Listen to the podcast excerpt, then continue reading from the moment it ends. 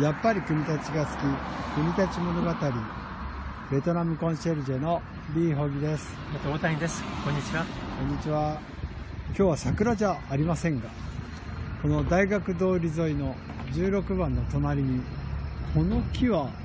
何という木ですか今ですね、時々歩道を通る人とか、あるいはこっちの自転車連通る人はですね、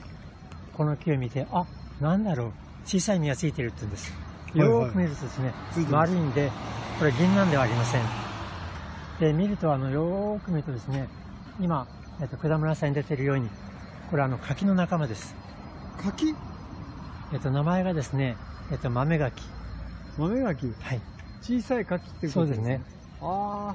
そうなんですね確かに柿にしてはかなり小さめのだからあの食べるわけにいかないと思うんだけど、これはですねよくあの生け花とかお茶なんかの時ですね一輪刺してある、はいそういう時にもし使うとすごい素敵なのかなと思います。うーんあ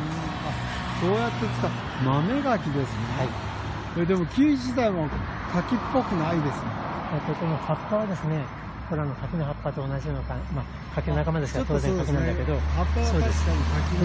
っぱは確かに柿の木に木の幹もですね、よーく見るとイチョウの木、桜の木と比べて全然違って、あ、柿にかなってわかります。あただ本当だということにはですね、イチョウ珍しい木は今のところ2本あります。 2本はい。はいで結構これはあの鳥が食べてな種を落っことしていくんで時々思わぬとこから芽が出てきます豆柿ですはい、ああとっても実がついてて可愛らしいですねそうですすねあのとっても小さい実なもんで、はいあのよく子供さんなんかなんだろうって見上げてますただこれ葉っぱはどうなってるんですかこれ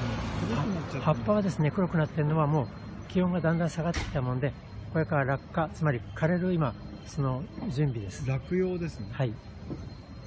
あそうですかへえ枯れる準備をして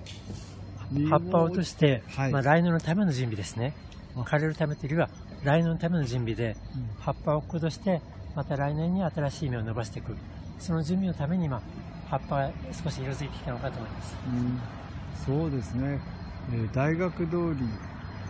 は、えー、イチョウ並木と桜並木というのがとても有名ですが実はこんな可愛い色つけた豆垣ちゃんもいるわけですねはいとっても可愛らしい記念日ですそれ以外にもお花もね90から、えー